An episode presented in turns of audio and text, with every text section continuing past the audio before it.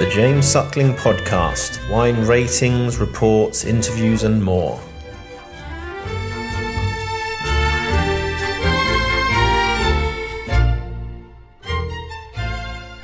Hey. Hey, how are you?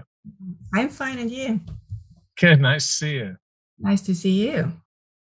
Yeah, it's great to see you. And I mean, I enjoyed tasting your wines. And I want to ask you a, a couple questions first about um, the two vintages, because um, I know about eighteen, but we can go over that again. But I must say I was very impressed with the nineteen, and pe- people haven't spoken much about it.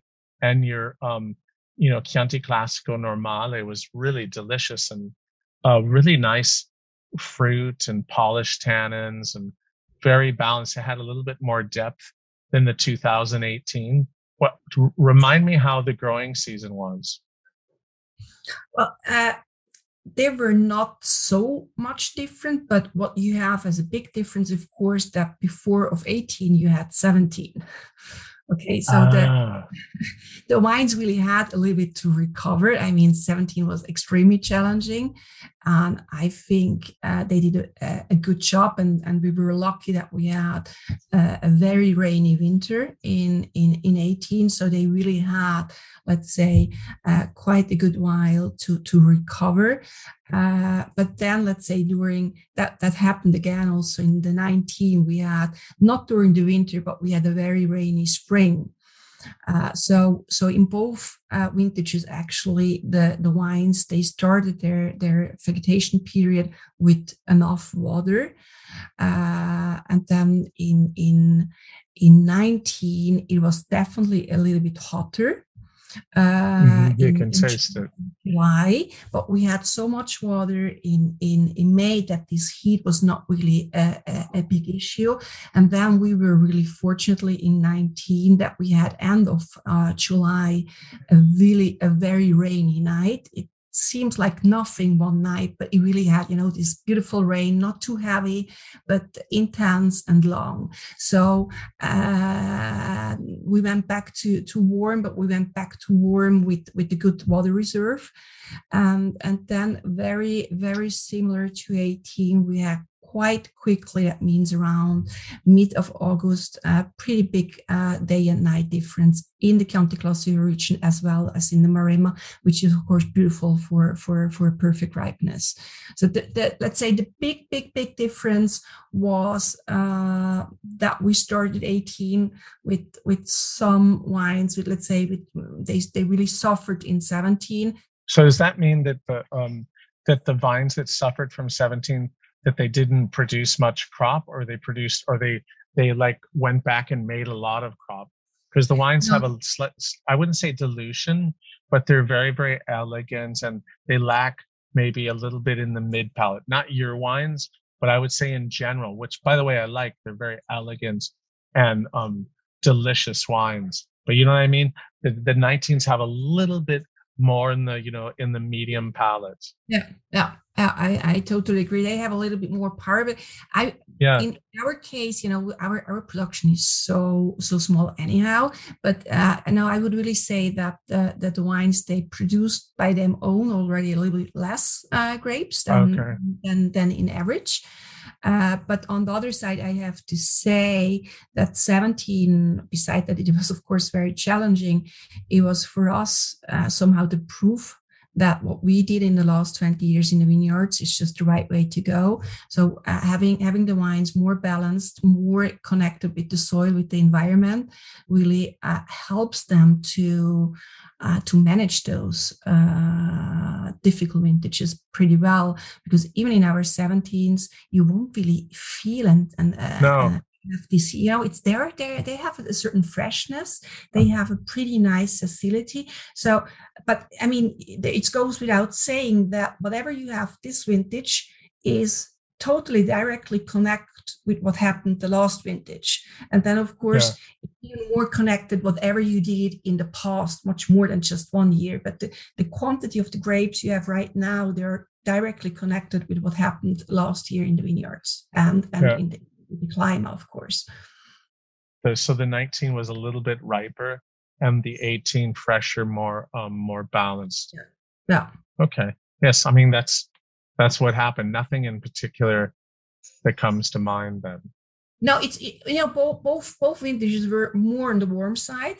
Uh, yeah. uh, nineteen a little bit more, but not not in an extreme way like like seventeen. You know, it it was actually both both vintages, early vintages you you love to have. You know, they're, yeah. they're they they do stress a little bit uh, the wines, but not too much. So you you you get the connection with with, with your with your spot. You get really a very beautiful, interesting brightness, but it's not challenging in a way that that you could struggle.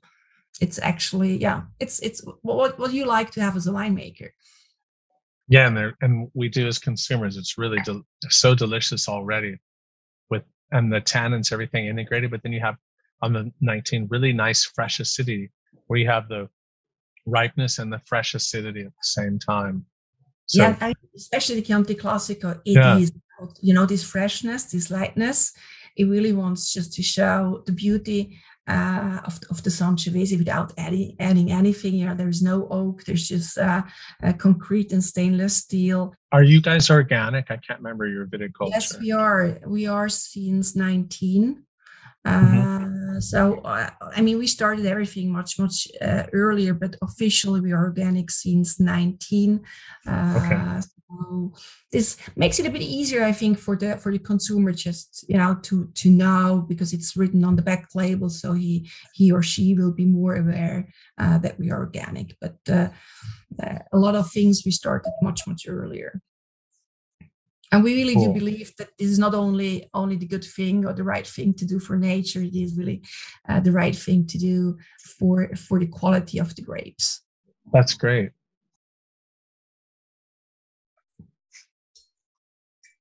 And so, so tell me about um, Il Blu. So that's so you. This is your thirtieth anniversary, right?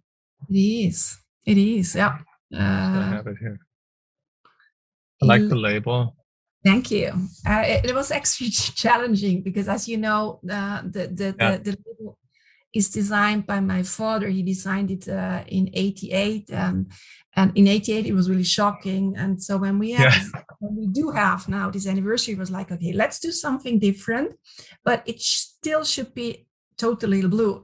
And I mean, you know, having having two squares and make it different, it's not easy. uh, we changed actually the paper. Uh, the Il Blu paper was always uh, without structure. This does have a structure, yeah. and then yeah. of course. Uh, the easy part was was the gold, and then you have some little details like like the name in the glass, on on on the neck as well as on the bottom, and also the case. Just mm. easy, easy little things which show that it is a, a bit different. But honestly, more important is, of course, as always with the wine, is the inside, and we did there some some changement. Uh, if you compare it with the previous uh, vintages, we increased again a little bit the Merlot. So in from two thousand thirteen till seventeen, uh, it was seventy percent Merlot. In this, uh, in the eighteen, you have eighty percent Merlot and ten percent Sangiovese, ten Cabernet Sauvignon.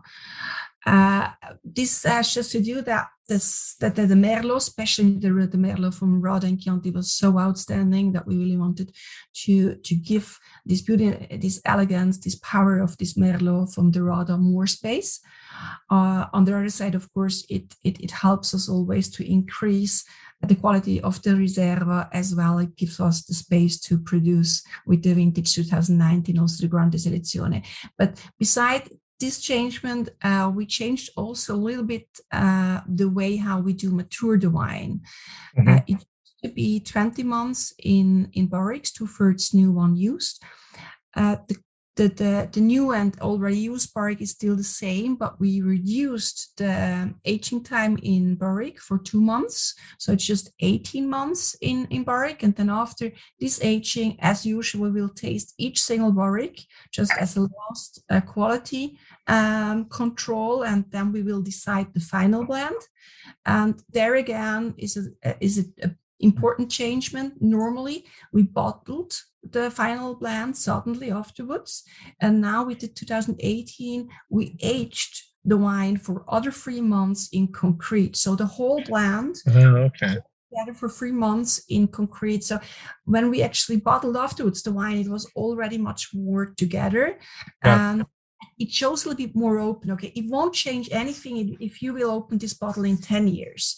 But right now, to taste and to to drink it right now, it really helps to have it a bit more opened and that be, you know, already very more, let's say, more harmonic than it was it was in the in the past.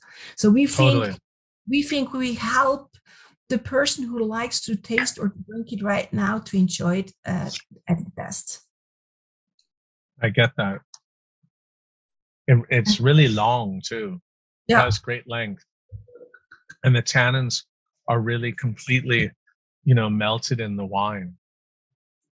Where does the and then the Sangiovese um, and Cabernet come from? Uh, which estate? From from Castellina. Oh, Castellina. Okay. Yeah. From the so yeah from your near, near the winery then. Yeah, it's still a blend yeah. of, of Castellina and Radda. Um, but when in the past we used also some Merlot from Castellina. Uh, yeah. we, we, That's what's so it's so interesting because no one thinks of Merlot from Radda. They think of it from Castellina because of Siepi or some other things. It's really interesting when you took. I didn't realize it was from Radda. Is it which part of Radda is it? Uh, we we are we are. St- Still quite low in, in, in sea level if you compare it with Radda. Mm-hmm. It's actually when you drive from, from Castellina, the Dust Road to, to Radda. So we are uh, oh, okay on that side closer. We are closer to, to Castellina than to Radda, and as a sea level oh, we are okay. three hundred fifty up to four hundred fifty, which is for mm-hmm. Radda, let's say, low. That's, uh, yeah. That's right. Um, but we, I mean, we have also Merlot, of course, in Castellina, oh. where we are really neighbors with Siepi. Uh, but especially in the last ten years, I do really think that our Merlot from Radda is mm. every single year more interesting.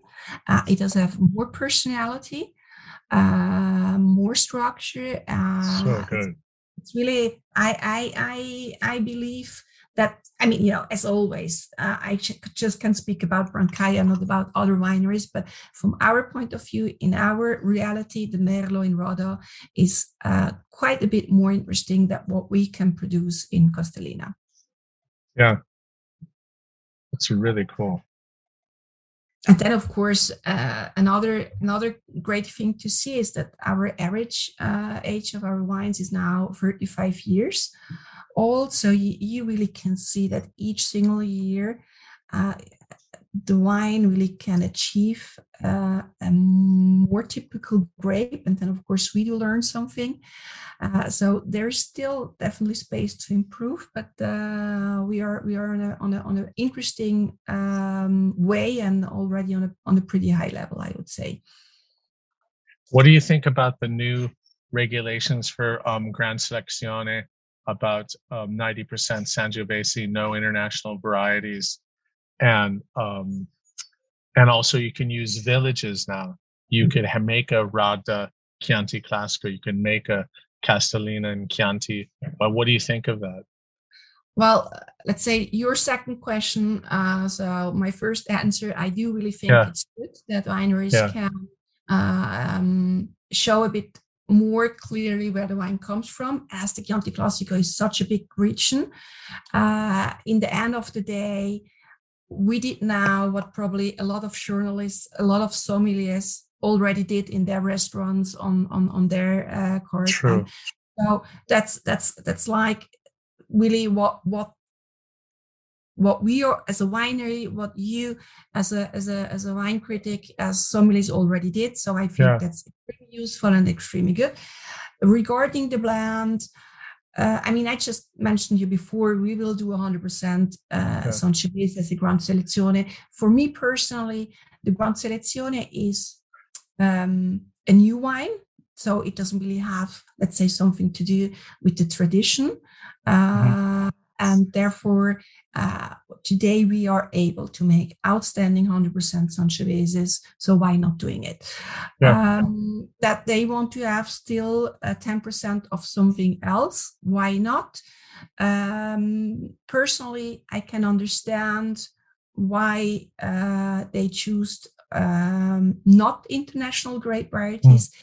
In reality, as I work as a winemaker, I don't really think that this decision uh, makes a lot of sense, because if I do have a Merlot already forty years at my estate, it's probably more linked than if I do plant tomorrow Malvasia-nera.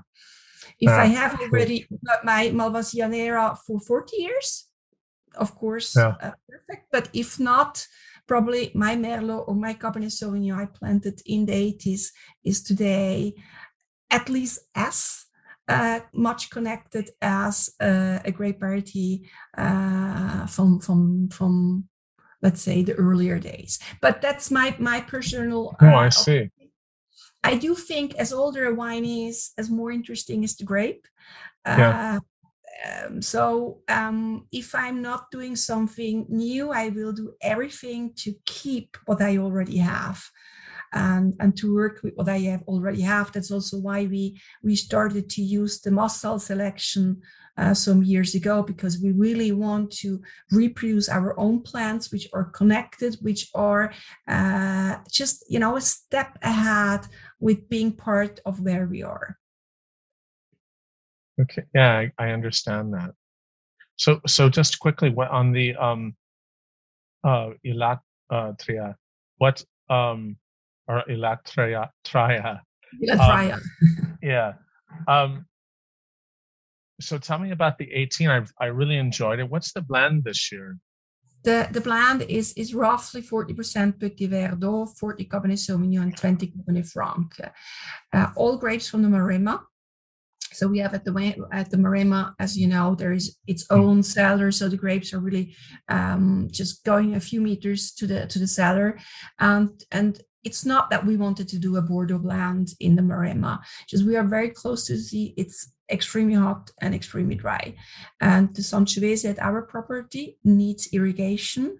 And the mm-hmm. Petit Verdot, Cabernet Sauvignon, and Cabernet Franc do mature perfectly well every year without irrigation. So and, it's dry farms. Wow. Yeah, yeah.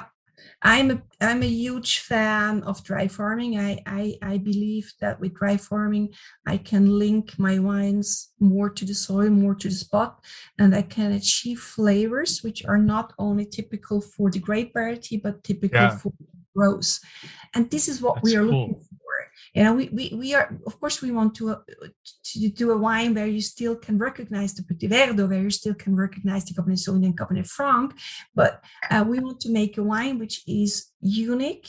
And the only thing, let's say, what a winemaker can make unique is to um, so underline where it comes from, because the vineyard I have, Uh, it's mine. Nobody else will uh, be able to to grow wines where I do grow wine. So whatever yeah. I can do to connect uh, the situation uh, as maximum as possible is what we are looking for. And dry farming helps uh, in this process a lot.